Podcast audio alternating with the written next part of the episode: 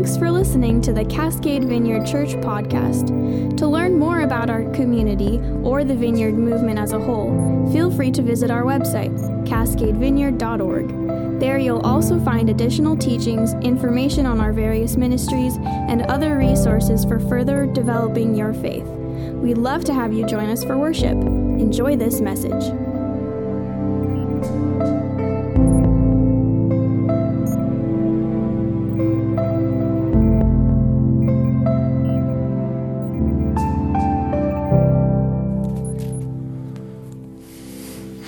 Never know. Good morning. Cool. You guys are getting you guys are getting better at this. Especially when I'm up here. No offense, Glenn, but I uh, I get after them if they I I I've got some expectations when I get up here and say good morning. I, this, I guess that's how Glenn and I are different. Um, I'm making, I'm coming at more peace with myself in the sense that Glenn is like the chill, you know, whatever floats your boat, man. Like, I got here this morning and he goes, You ready to preach the fire today, brother? And I've never been called brother like that before from Glenn. But um,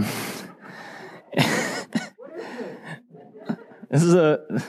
I was. This is not a roast. If it's a roast of you, it's a roast of me, um, because Glenn has like the super chill factor, and that's why we love them. That's probably why a lot of us go here. I'm not that way. I am not chill guy.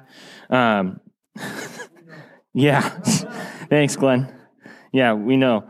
We know. So that's why I think it's kind of fun that he and I go back and forth with preaching, just because I can. It changes the pace a little, you know, mixes up the rhythm a little bit. What did you say? Bring the fire. Um, anyway, so I, I'm picking up where we left off in our series in Ephesians, living a life of love. Um, we're going to be in Ephesians 2, where Glenn left us off this last week. Uh, I this is one of my favorite passages of the Bible.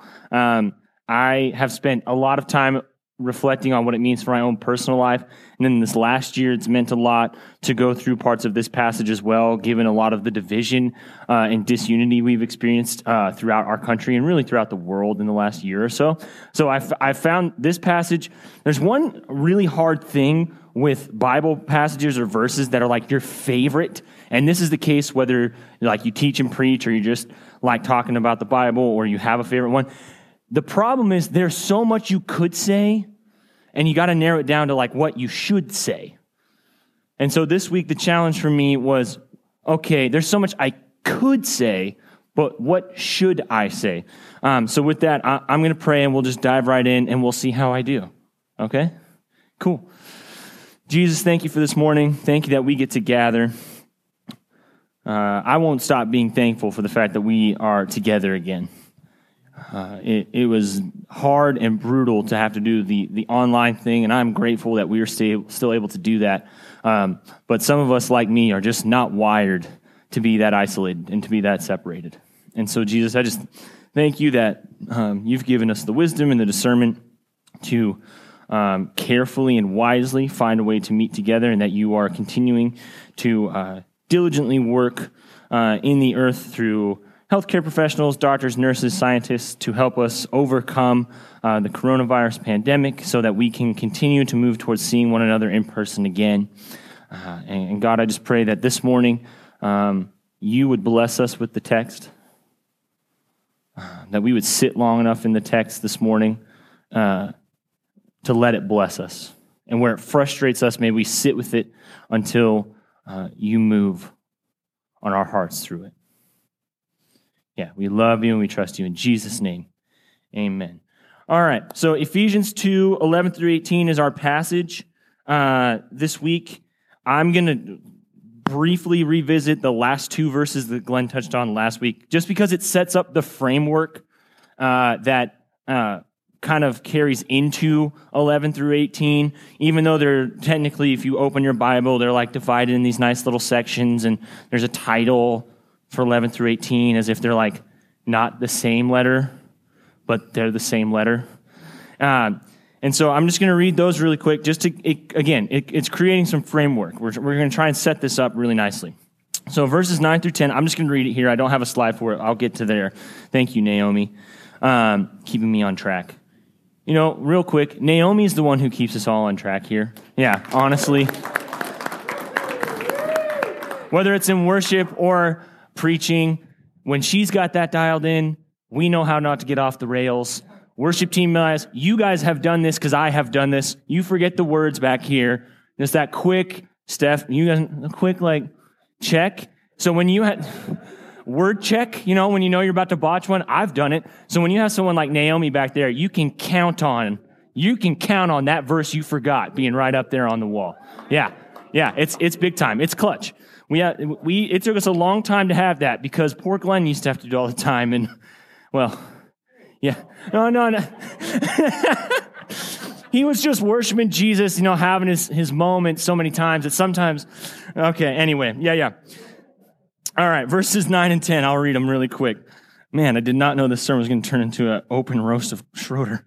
Uh, all right, all right, all right. All right. yeah, you did say bring the fire. Uh, but we brought my firing, is what we did. For it is by grace you have been saved through faith, and this is not from yourselves, it is the gift of God, not by works, so that no one can boast. For we are God's handiwork, created in Christ Jesus to do good works, which God prepared in advance for us to do. So I'm saying this is a setup. Why is this a setup? Because when we go into verse 11, Naomi, I'm ready for you. Let's do it. Awesome. Therefore, remember that formerly you who are Gentiles by birth and called uncircumcised by those who call themselves the circumcision, which is done in the body by human hands, remember that at that time you were separate from Christ, excluded from citizenship in Israel, and foreigners to the covenants of the promise, without hope and without God in the world. But now in Christ Jesus, you who once were far away have been brought near by the blood of Christ. And we read that, we're like, okay, cool, yeah, we know that. Like New Testament church, like we're all at church because we can we have some grasp of this concept. Except here's the thing: nine and eleven are setting up this framework uh, beyond just this. It's the setup is is for more than just what it means for us. It's a setup for. If you guys remember the last time I preached, I talked a little bit, a lot of it, about the redemptive story of God. If you guys remember this a little bit, and uh, and this is this setup, what Paul is doing isn't necessarily being like, okay, and now I need to remind you again that like you guys were super far away and like and actually some of us do need the reminder of like, hey, we get like have this like super Christians thing that we do sometimes. Maybe not us, but I've, we've all seen it. Some super Christians who like once they've like they've met the Lord and whatever else, we get so into like the Christianese culture that we start to have this better than mentality or uh, uh, higher than thou, like where we we sit in our in our high chair, completely made up of our own false idea, and we point at other people and like decide for them and judge for them how they are or are not following Jesus accurately, and we sit there in our high places, being like, oh, but that's not following Jesus. Oh, but that is. Or you don't follow Jesus and you need to because of X, Y, and Z and blah, blah, blah. And you're going to hell because you did this. And you profess Christ, but you're going to hell because you had a beer last night. Like, you know, whatever it might, yeah, whatever it might be. Um, you, you pick, we have this tendency to do that. So actually, there's a fair amount of Christians who do need this super simple reminder of just by the way, a whole bunch of us are not Israeli, like physically, actually we're not actually the, the people of the promise of God. But Paul's alluding to more than just like a physical or genetic inheritance or like just a genetic uh, uh, DNA or whatever it might be. He's also referring to a, a spiritual one because there's a, there's, a, there's a line or a redemptive narrative that we've talked about before throughout all of Scripture that starts with the Israelites in the Old Testament and then moves and we watch it unfold. And there's Glenn last week or the week before mentioned how there are times when people, usually people who just aren't Christians or don't understand how the Bible works, but also some Christians who, who think they do, who think that Jesus was like this last ditch effort. Glenn, you mentioned this again, like a week or two ago, that, that somehow God botched it the first time and then had to be like, oh, shoot, I got to scramble. I got to put it together. I don't know what just happened. I, I missed it. I botched it. And in, in fact, it's no, no, no. There's, there's that philosophy. I'm a big logic guy. I'm not very smart because I didn't go to college for very long. Like I lasted two years and then I was like, nah, man, I can't do this. Um, but I, I like to think that I try and find the logical string that attaches things. So the idea that God is omnipotent, omniscient, but then all of a sudden has a plan for creation and doesn't work and is suddenly in scramble mode, you know, like how we get when our plans fall through, and we're like, ah, I don't know what to do. That violates the very idea of God, like itself. Like the idea of a deity is that they are perfect, omniscient, omnipotent, outside of time, operating beyond time. So that's a very fractured idea. You can't have God and a, and a botched plan. Does that make sense? I know that I'm really going out to outer space here, but you can't, you can't have both. Either God is God for real, or there is no God and there was a botched plan from the start, at which point I don't know what we're even doing here. But we believe that God is God. And so we believe that this is not just some scrambled plan that God suddenly decided to put together. So, what's that mean? Let's look at how uh, the Old Testament kind of uh, creates, or not creates, but the Old Testament alludes to what Jesus is doing and God's redemptive purposes in the earth. How do we, how do we know that it's not just some scramble free for all that God suddenly decided, well, I guess I'll just send myself and see how it goes? Uh, Isaiah, oh, Naomi on fire. Isaiah 11, 1 through 9. She's killing it today. A shoot will come up from the stump of Jesse. From his roots, a branch will bear fruit.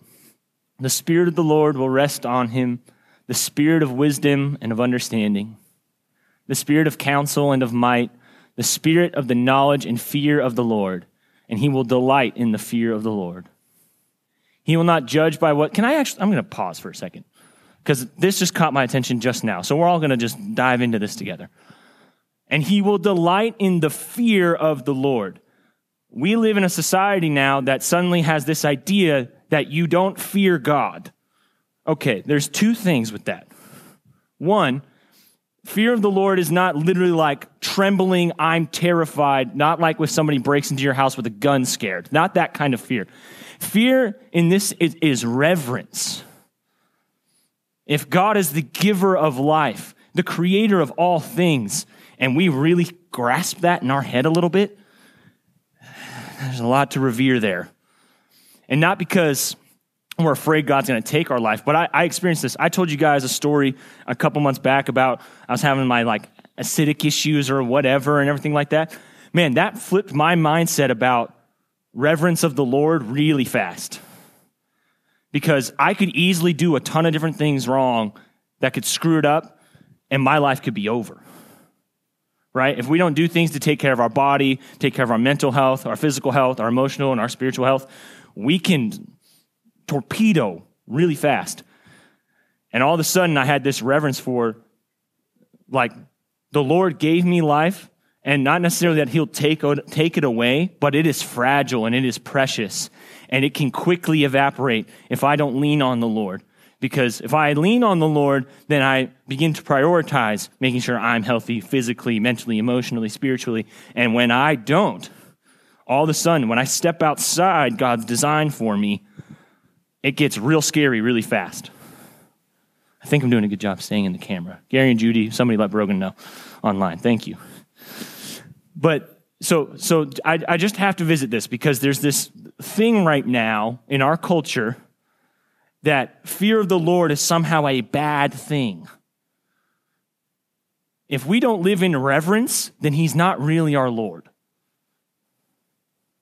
If we don't live in respect of the giver of life, we are missing the significance and just how big God is.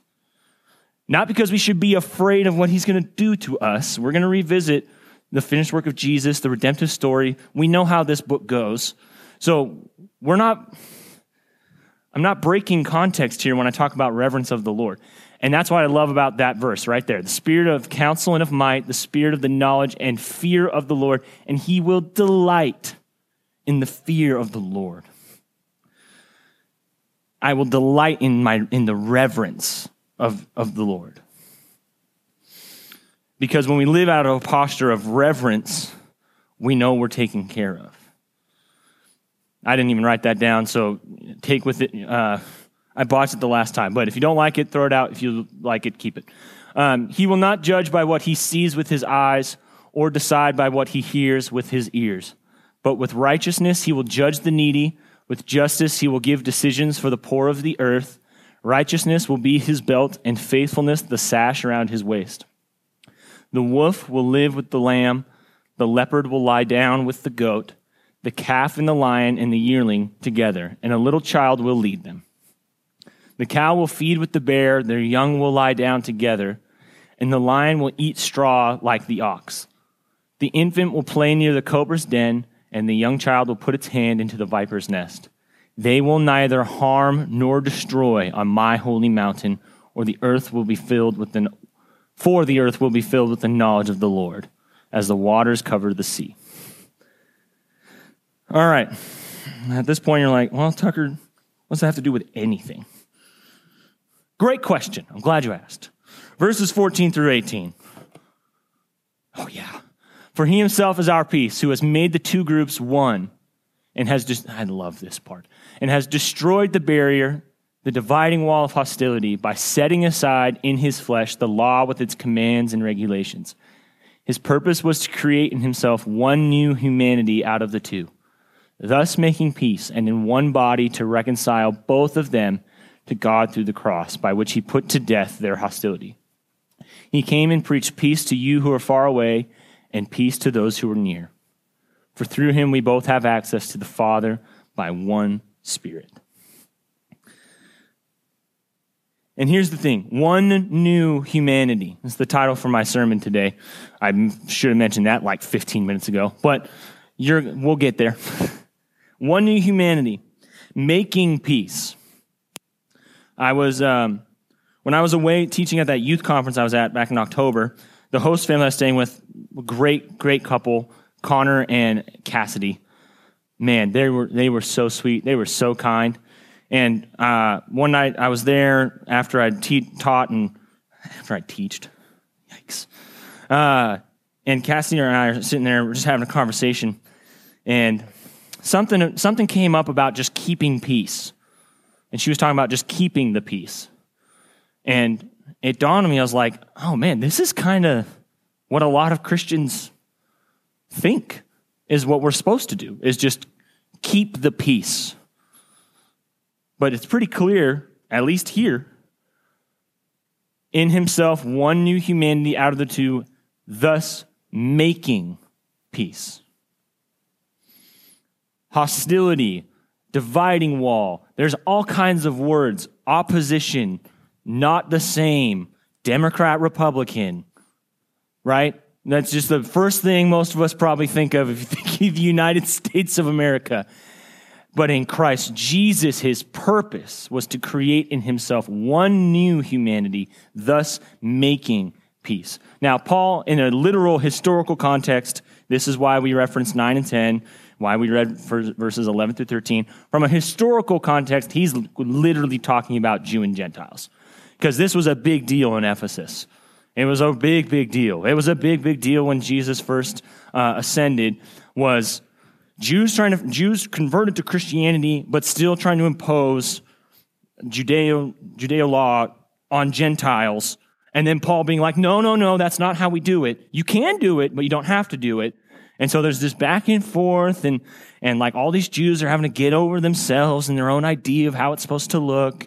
And the Gentiles are sitting there thinking, well, man, we're part of the new creation now. So you Jews need to stop following all the old laws and all the old, there's, so again, I mean, it is, it is literally like modern day. It wasn't politics, but it's modern day what Democrat Republican is here like yip, yip, yap, yip, yip, yap. You're doing this wrong. You view this wrong. You view this the wrong way. Like this is what they did. Like that. It's, it, I mean, it's comparable. It's comparable for sure.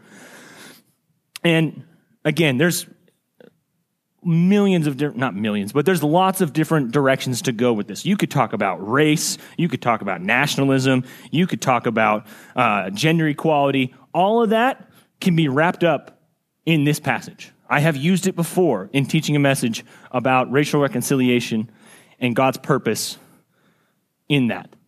But at the heart of all of those messages is what we're talking about today. And that is this thing that when we are in Christ, in, there is unity in Christ Jesus. When we are following Jesus, when we commit our lives to discipleship of Jesus, we're committing to this plan. We're committing to this purpose to create in Himself one new humanity out of the two to reconcile both of them to God through the cross by which he put to death their hostility. So it's not just historical that this applies. This is a word we so desperately need today. And listen, I don't want to hurt anyone's feelings here, but, and maybe you guys are all clean in this because I know I'm not. But all I need to do is hop on social media and see people's pages, and I know exactly how much division and hostility there is. It doesn't take a whole lot. One trip to Facebook, Instagram, Twitter, it's all I need. Christians, non Christians alike, doesn't matter. And I've participated in this. So, like, no judgment here. I'm guilty. But I have gone on there and I have not seen the purpose to create in Christ Jesus a one new humanity out of the two. And we do this to each other whether it's politically driven or topically driven otherwise. Christians with different viewpoints, opposing viewpoints, will literally destroy each other, especially online. It's a lot easier to do a lot of it online. And that's what's terrifying about social media. You can get away with a lot when you don't have to do it to a person's face. But I see it nonetheless, and it happens to people's faces too. We see it in our families, we see it in our social structures, we see it in our workplaces, we see it in uh, our politics. You know, this I, this total division, the dividing wall of hostility, it did not just exist between Jews and Gentiles. Newsflash, it's here still. The wall of hostility dividing people. I wrote that song, No More Separation, that we sang last week with my friend Leo. And it's predicated around this very passage, around this idea. I almost didn't want to preach this passage because I thought it was going to be cheesy because I wrote that song. But the reality is, it's a word we need. We put the song out because it's a word we need. And not, and listen, there will be, man, this is, there's a fine line we all have to dance when we preach. And, and that's this.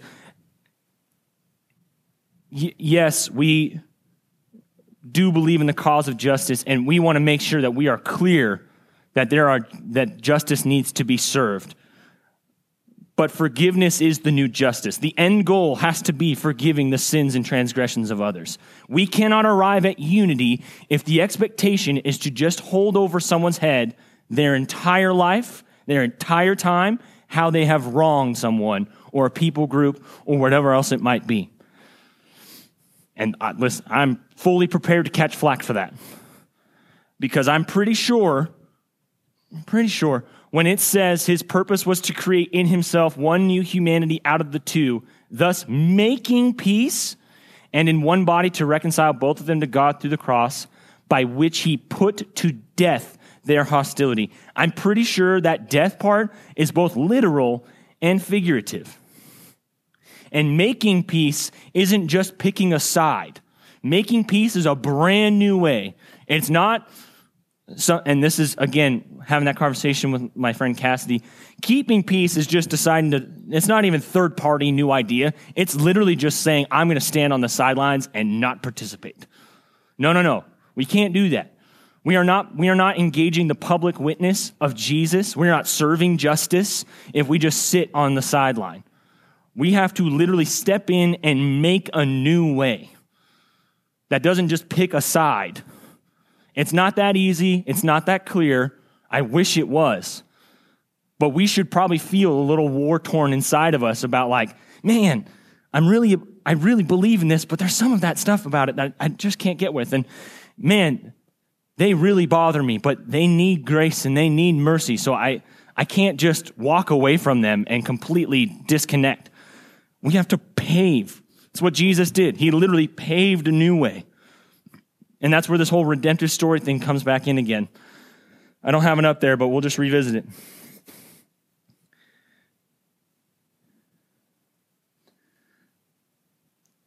That passage in Isaiah, the idea is beautiful, right? That wolves lay down with lambs, lions lay down with calves, and kids are able to reach into a viper's nest. But here's the reality wolves hunt lambs, lions eat calves, and you can bet if a baby reaches their hand into a viper's nest, they're probably going to get bitten. Right? That's, that's the reality of the world we live in. But it's not the end of the story.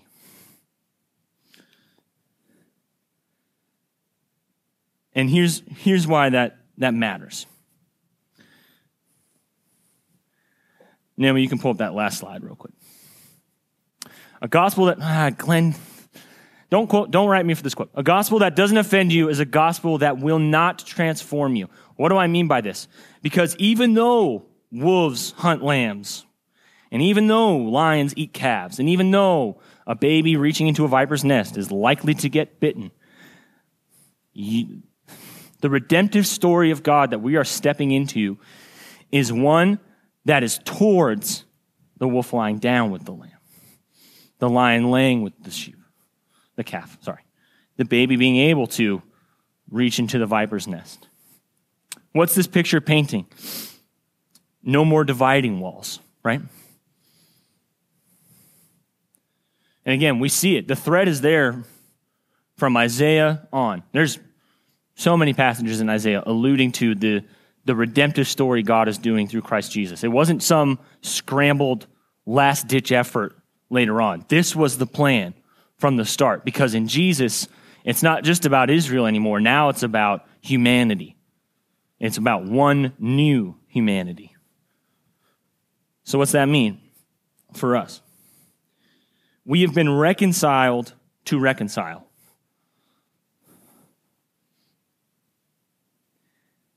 We have to take a deep internal look at ourselves and really ask two questions. I probably should have had a slide made for this. My bad. But we have to ask ourselves two things. One, have we settled in our hearts and minds that Jesus has reconciled us to himself? And I think this might be, you know, when I was in high school, uh, I'd go to these youth conferences, Cultivation Generation, shout out. Um, and there was so much emphasis on identity that once I got older, I was like, man, I'm so tired of this whole thing about identity. I get it. I'm in Christ, blah, blah, blah, blah, blah. Now I look at today and I look how Christians interact with one another. I look at the state of the church, at least the Western church. Like, no, that's still the word. That's still the word. Because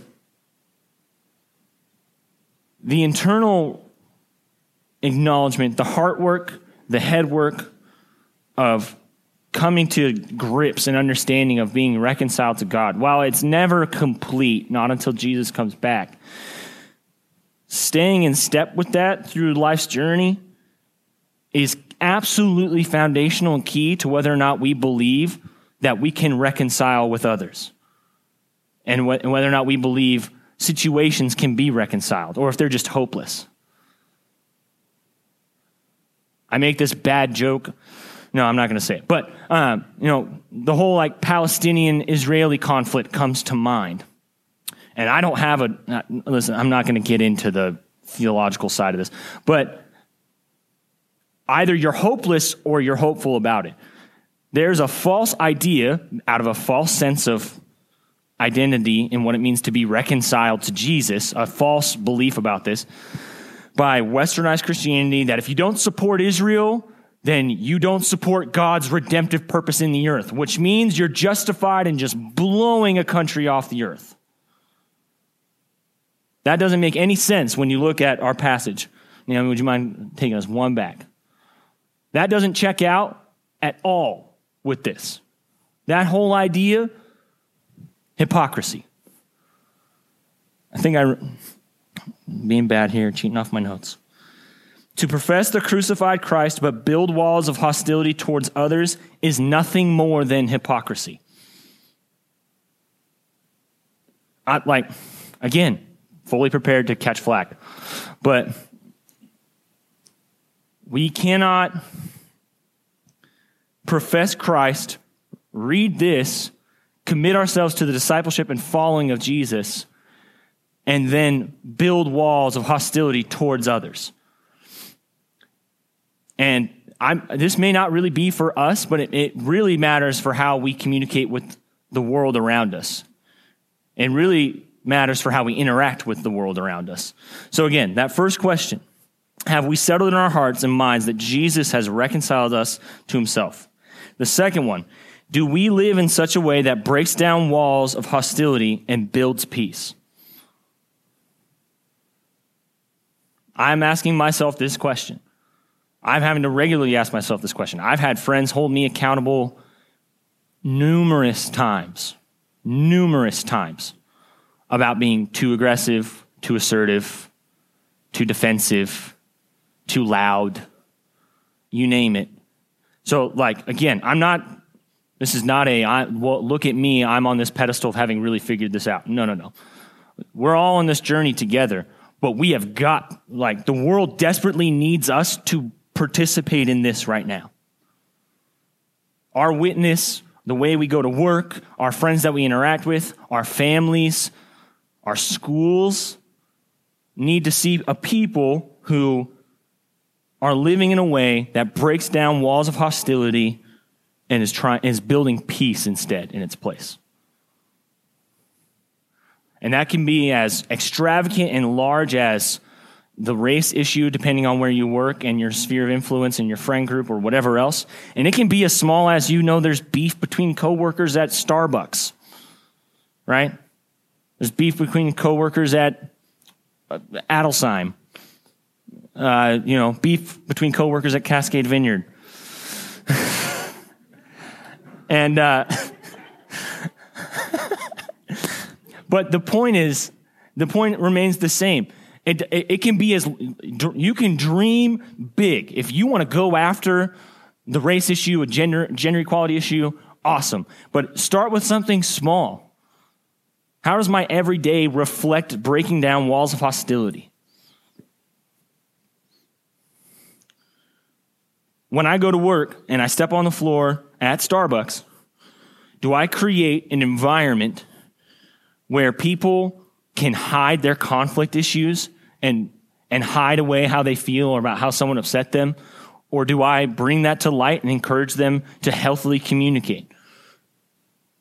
Haley, you're probably super familiar with that. I know I am. No, my, my goal when I show up to work, if that happens, I'll happily tell hey, you should go talk to him about it. You should definitely go talk to him about it. And I'll, I'll listen, and I'll and I've done this a ton of times. I will come be a third party objective mediator if you need it. If you guys feel like you can't totally do it in peace and and discuss it, I'll come help you flush that out, mediate that. Done it a bunch. Right? That's a prime example. And then we build peace out of that. We build understanding out of that. So, whatever it looks like, right?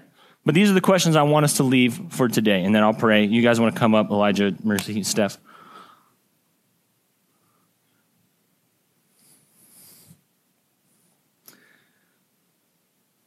One more time. I'll, I'll, just phrase them if you guys are taking notes or whatever. Have we settled in our hearts and minds that Jesus has reconciled us to himself?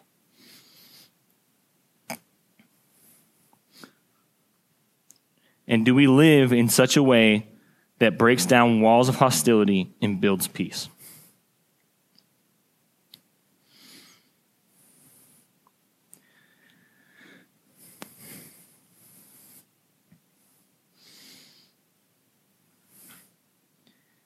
The world doesn't need any more help creating conflict. That's what I was thinking about as I was wrapping this up. It needs no help in having more issues.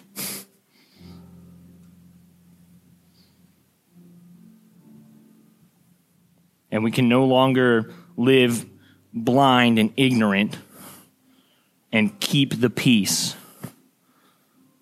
because it's not peaceful. Hostility is everywhere. Dividing walls are blatant, obvious. Like I said, just hop on Facebook for five minutes. You'll find it. I'm not saying step in, but I'm saying it's not hard to find. We don't need to participate in more of it. We have to partner with Jesus in his redemptive story for one new humanity. We have to pave a new way.